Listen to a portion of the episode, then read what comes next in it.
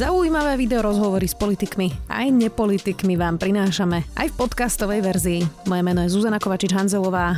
Vítajte pri relácii Rozhovory ZKH v audioverzii. Slovenská únia vodičov považuje požiadavku na odstup 1,5 metra od cyklistov za zvrátenú. Ide pritom o bežnú prax v mnohých krajinách. Vodiči za petíciou vidia zviditeľňovanie sa Lucie Ďuriš Nikolsonovej podporili požiadavku ústredného automotoklubu na vylúčenie cyklistov z ciest prvej triedy. Viac už s Janom Linárom zo Slovenskej únie vodičov. Vítajte. Ďakujem pekne.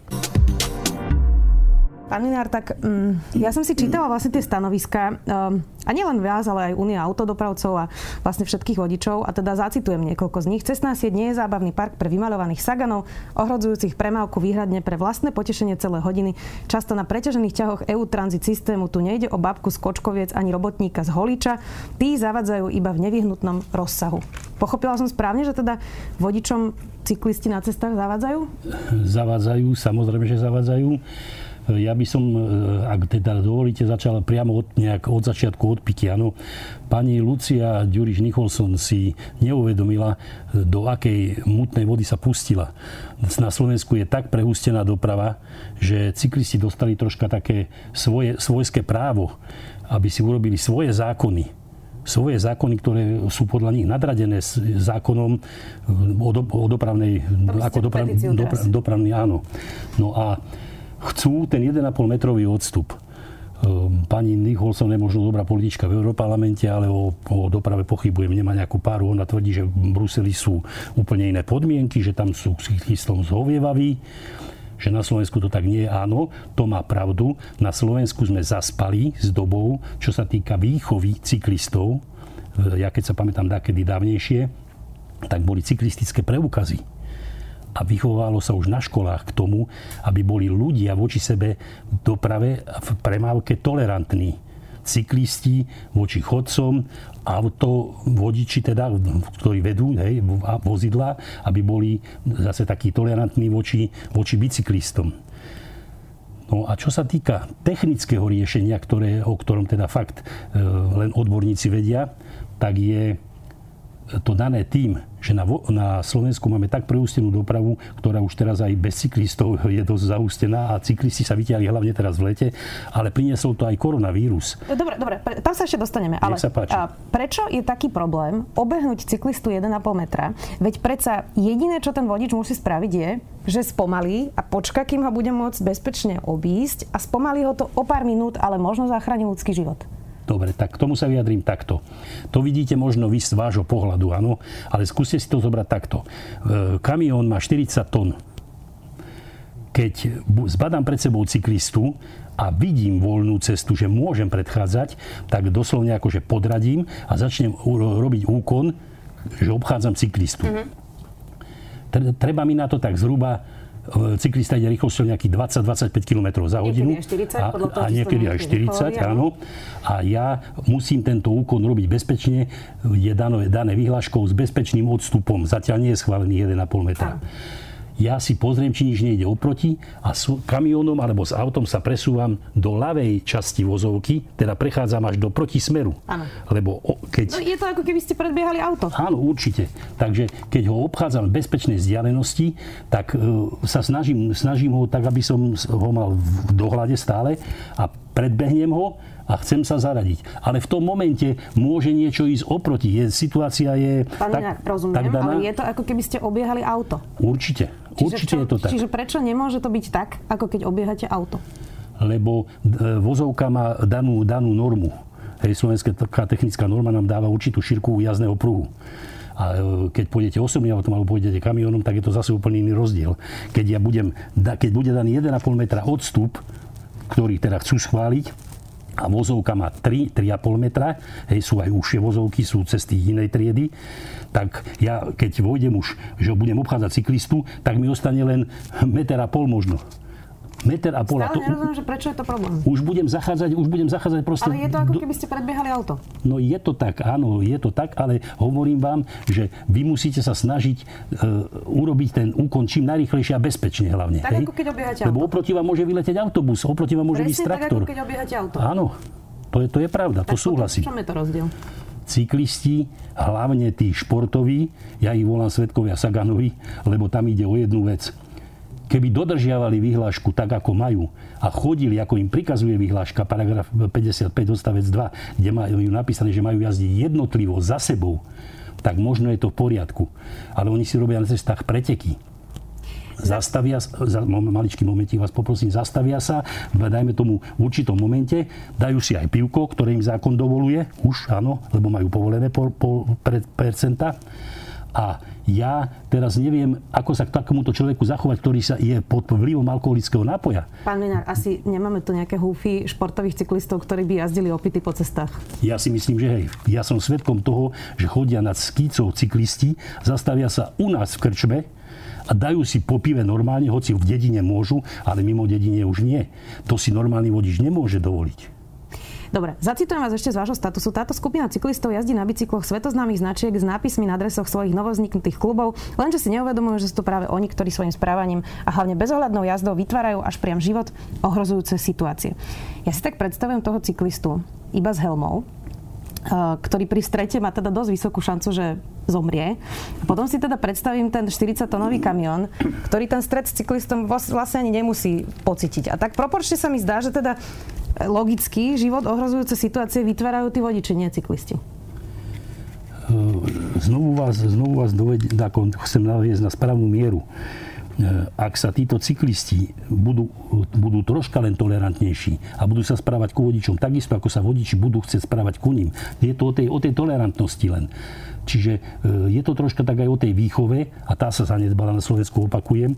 A my by, sme, my by sme mali všetci byť voči sebe tolerantní. Ale ja vám poviem príbeh zo života, ktorý sa naozaj stáva každodenne. Ja idem autom, po, byt, po chodníku sa rúti cyklista, on, on je rozťahaný a na, vôjde na prechod pre, prechod prechodcov kde vôbec nemá na bicykli čo ísť. Ale on sa ani nepozrie, ani sa nepresvedčí, či môže, či môže vojsť do vozovky. A on sa cez ten priechod prechodcov na bicykli prevezie teda, čo nesmie. A takto sa to stáva. On sa má presvedčiť, či môže vôbec vojsť do vozovky. Ale len peši, keď bude na priechode pre cyklistov, tak tiež nesmie len tak sa hodí niekomu pod kolesa. Dobre, ale teraz hovoríme o tom, keď sa jazdí na krajnici. Áno na krajnicu, majú povolenú. Je to pre nich života ohrozujúce, pretože nemajú ani airbagy, ani karosériu, ani pás. Tak proporčne, logicky mi z toho vyplýva, že je to života ohrozujúce skôr pre nich ako pre tých vodičov. No tak vždycky je v strete z auta, auta s vodičom je to vždycky výhra pre to auto, áno. Lenže je to aj šok a trauma na celý život pre vodiča keď náhodou každého zahynutého cyklistu na našich cestách mi je ľúto, ako vôbec každej nehody, kde, je smrteľ, kde sú smrteľné následky, je mi ľúto veľmi tých ľudí. Ale poviem vám pravdu, že musia si uvedomiť jednu vec, že on nemá šancu prežiť. Čiže, ja si myslím, že oni si to uvedomujú. O, neuvedomujú si to všetci. Je to znovu o tej tolerantnosti a výchove. Negatívne skúsenosti má väčšina slovenských reprezentantov, ktorí vlastne sú cyklisti. Pravidelne na to upozorňujú Peter Sagan, ten spolu s českými profesionálmi Romanom Krojco, teraz neviem to prečítať, Krojco, Krojcogrom, ospravedlňujem sa, a Petrom Vačakom boli tvárou kampane, aby teda vodiči boli ohľaduplnejší k cyklistom. Tak to asi nemôžeme povedať, že keď sa niekto už živí teda bicyklovaním, že sa nevie správať na ceste. Alebo? Mne, mne, ak by som bol úprimný, mne až tak veľmi nevadia tí normálni cyklisti. Lebo tí normálni cyklisti sa možno snažia, že si nejaký starý ujo v krčme dá jedno pivko v dedine. Ani to by mi nevadilo, lebo on má povolené tých pol, pol promile, áno, 0,24 mg je to toho alkoholu. Ale vadí mi to, že oni sú takí, e, takí e, svojskí, oni si, oni si to proste vyžadujú, že môžu jazdiť v peletónoch, keď chcú robiť nejaký pretek alebo chcú robiť nejaký tréning, tak nech ho robia na uzavretej trati. Nech požiadajú odbor dopravy, nech požiadajú políciu o súčinnosť, nech si uzavrú trať, cestu a potom nech sa pretekajú, nech si cvičia koľko chcú a môžu si potom aj to pivko dať na uzavretej trati, tam nevadí, tam nevadí asi nikomu. A nech si dajú tie kalórie, ktoré potrebujú. Oni sa teda pýtajú, tí vrcholoví cyklisti, športovci, Áno. vás konkrétne, že kde teda presne majú trénovať, ak nie na cestách? E, trénovať, nech trénujú na okruhoch, na štadiónoch. E, viem, že ich vytlačajú aj z hôr už teraz, čo je ako cyklo, cyklokros, áno, tiež ich vytlačajú z hôr ochrancovia prírody, ale musia sa sami postarať o to, aby bola bezpečnosť prvorada pre všetkých, nie len pre nich. Lebo oni si doslovne vyžadujú, vyžadujú si tú, tú, tú prednosť Ale oni majú oveľa menej ochranných prvkov, prvkov, tak je logické, že im zvýšime vlastne ochranu oproti tomu 40-tonovému kamionu. Ešte poviem takto. Keď e, sa rozhodne ten cyklista ísť na tú cestu, v prvom rade ten bicykel nesplňa podmienky na cestu, lebo ako vieme, je nejaká vyhláška daná o technickom stave bicykla, ktorý má splňať určité podmienky. Sú tam odrazky na svet, svetla predu, zadu, ktoré majú byť tieto športové bicykle, nemajú ani jeden. Možno, že na dresoch majú nejaké reflexné pásy, ale keď je znížená viditeľnosť, ja nemám šancu, či pôjdem na osobnom aute, alebo na kamióne, alebo na inom vozidle, nedokážem zbadať toho cyklistu. Ešte zacitujem vlastne Juraja Sagana, to je brat Petra Sagana. Snažím sa jazdiť na menej frekventovaných cestách a plánujem si tréningy tam, kde stretnem menej aut. A teraz dodám ešte ďalšieho reprezentanta Matúša Stočeka. Auta jazdia veľmi tesno, aj keď sme pri krajnici, neberú na nás ohľad. Tak sa radšej posuniem do stredu jazdného pruhu a znemožním mu, aby ma predbehol. Radšej si vypočujem zo pár nadávok, ale je to lepšie, ako by ma mal zraziť. Nadávky ma bolia menej a vodiča nezabije, ak bude sedieť v aute o chvíľu dlhšie. Zároveň mnohí dlhoroční cyklisti hovoria, že auta ich zoberú spätnými zrkadlami, že na nich striekajú vodi, e, tou vodou na, na ostrekovače. Dokonca dvakrát v Trnave teraz za posledný mesiac e, spätnými zrkadlami niekto zobral vlastne dvoch cyklistov e, a rôzne iné podobné bizarnosti. Tak prečo sa tak tí vodiči chovajú? Znovu je to o tom a zasa opakujem, je to len o tej tolerantnosti vodiča k cyklistovi a cyklistu k vodičovi. Vodič stojí, príklad poviem, ja si zase zastanem motoristu, stojí na semaforoch, čaká, ale odzadu sa prihlnie, nemusí to byť Saganovec, môže to byť normálny bicyklista, prihlnie sa z pravej strany, lebo bicykel môže obiehať z pravej strany. Môže. Dokonca, keď odbočuje auto vpravo a bicykel pokračuje priamým smerom, tak mu musí dať prednosť. Ale oni sa, oni nehľadia na to, on proste tak ako vravíte, on narazí do zrkadla, do spätného zrkadla mu narazí. On narazí ten cyklista, je? Áno, A existuje šanca, že to auto teda zobere toho cyklistu tým spätným zrkadlom? No, je to šanca, ak ten vodič neodhadne, ale tí vodiči sú všetci takí, majú ten svoj odhad. A prečo Veď, potom hovoria úplne iné skúsenosti tí cyklisti? Zavolajte si cyklistov. Budeme ich tu mať tento nech týždeň, sa páči, ale... budem rád. Čo, klamu? Budem rád. Nie, nemusia klamať. Ja ne, nehovorím, že klamu.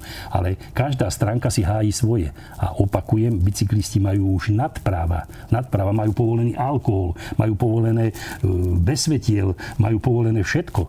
A prečo to vodič teda nemá? Tak nedajme všetko na jednej stránke, nedáme im zrazu 1,5 metra im dáme a druhý vodiči sa ozvú. A prečo oni majú všetko a my nemáme nič? Za posledný mesiac tých nehod bolo až, až bohužiaľ teda aj naozaj tragických.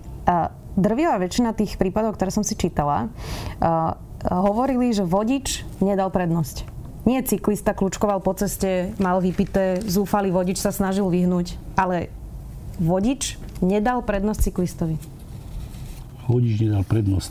Záleží teraz e, momentálna situácia, neviem, či myslíte kryžovatku, alebo myslíte uh, na, in, Napríklad aj na kryžovatkách, ale vy, asi ste zachytili tie tragické nehody, bolo no, ich teraz viacej za sebou. Posledne, posledne teraz je dosť tých nehod, takže k tomu by som vám chcel len niečo pripomenúť, teda ak môžem, hej. E, za minulý rok 2020 sa stalo 11 875 dopravných nehôd. Usmrtených bolo 224 osôb, z toho zranených bolo 914 ľahko a ťažko bolo 4462.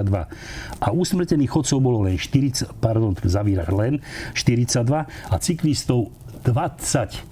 20 za rok 2020. A nemali by sme chcieť, aby to bola nula?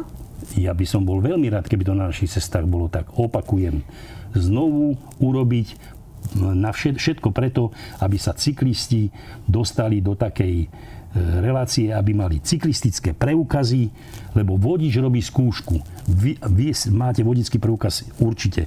Musela ste spraviť skúšku. Dokonca aj lekár vám musel dať prehliadku. Lekársku ste musela mať. Bicyklista si sobere, kúpi si bicykel za 2-3 tisíc eur, značkový, kúpi si svoj dres so znakom klubu a môže vyraziť na cestu. Ešte si dokonca môže aj vypiť, čo normálny vodič nemôže. Hovorili ste, že teda iba v obci si môže vypiť, no, aby sme to teda obci, teda neprezentovali obci, takto. Áno, Čiže nie je to tak, že títo cyklisti by chodili opity. A teda teda Saganovci asi uznáte, že nie sú opity na cestách. Skočím to naozaj... Skočím vám do reči, veľa cyklistov používa alkohol. Veľa. Nie len športoví, aj normálni cyklisti.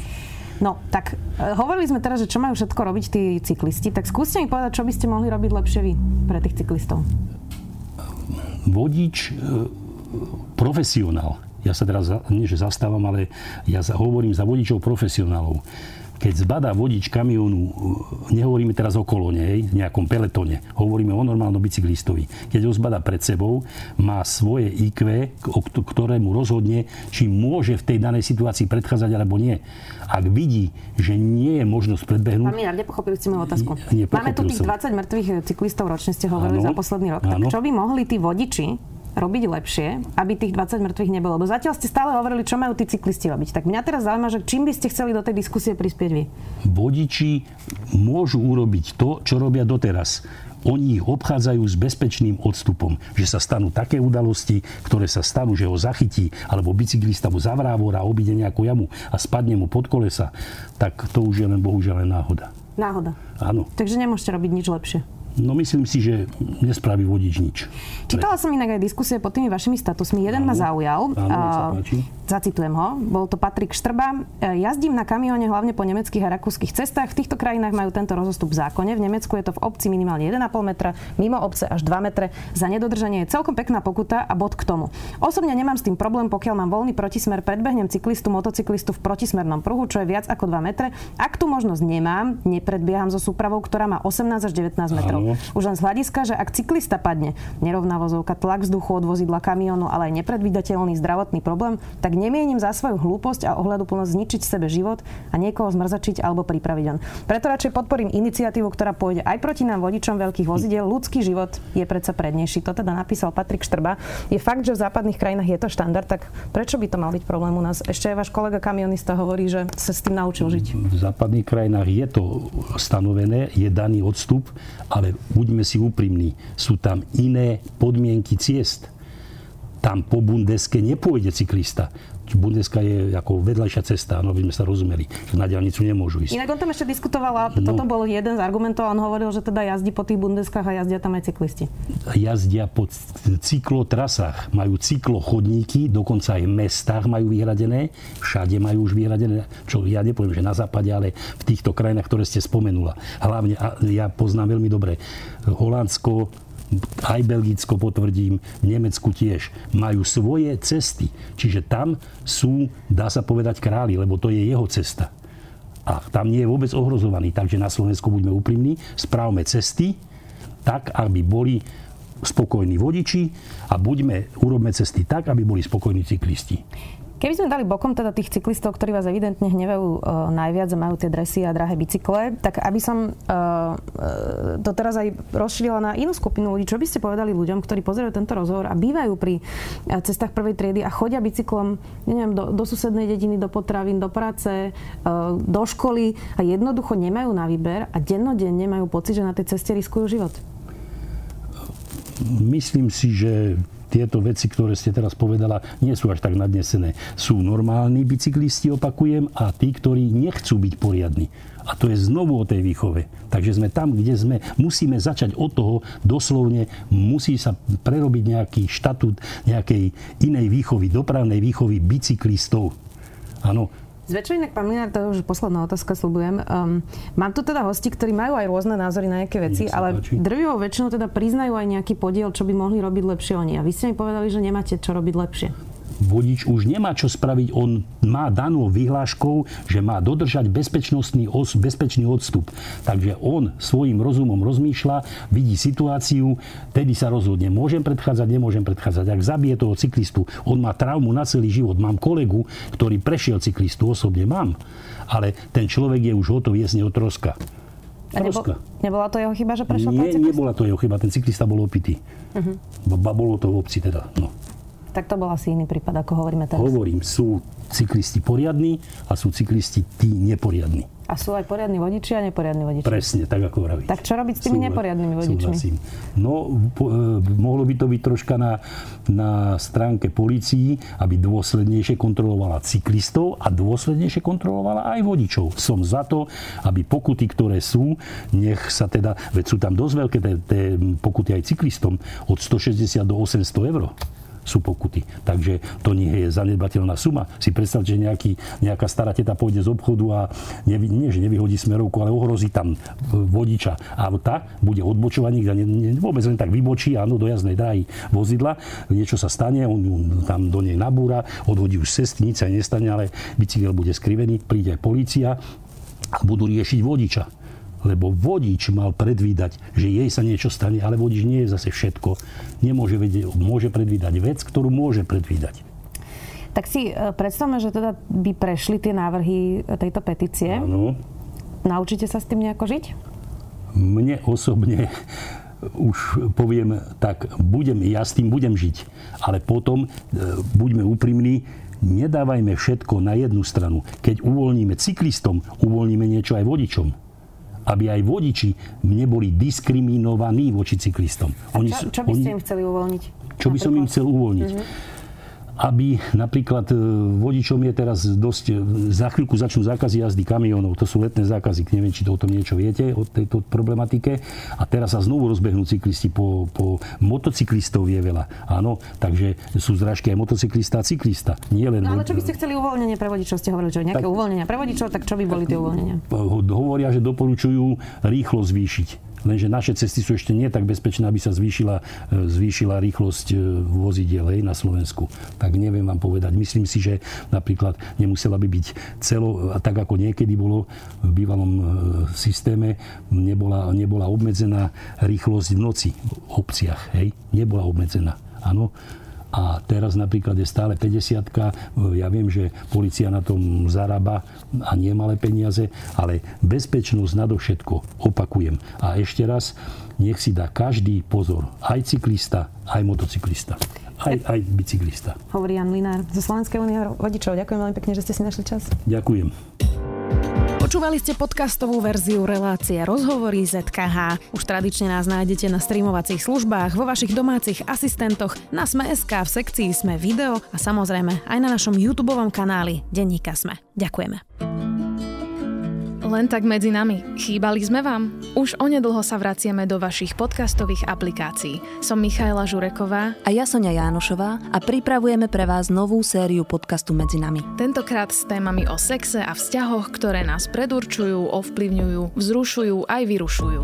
Budeme sa rozprávať o tom, aké sú najväčšie mýty vo vzťahoch, ako sa žije v partnerstve bez sexu, ale tiež prečo je ženská masturbácia také veľké tabu, či ako vyzerajú vzťahy v LGBT komunite. Povieme sa aj tom, čo vo vzťahu a sexe zmení narodenie detí. Tešíme sa na vás.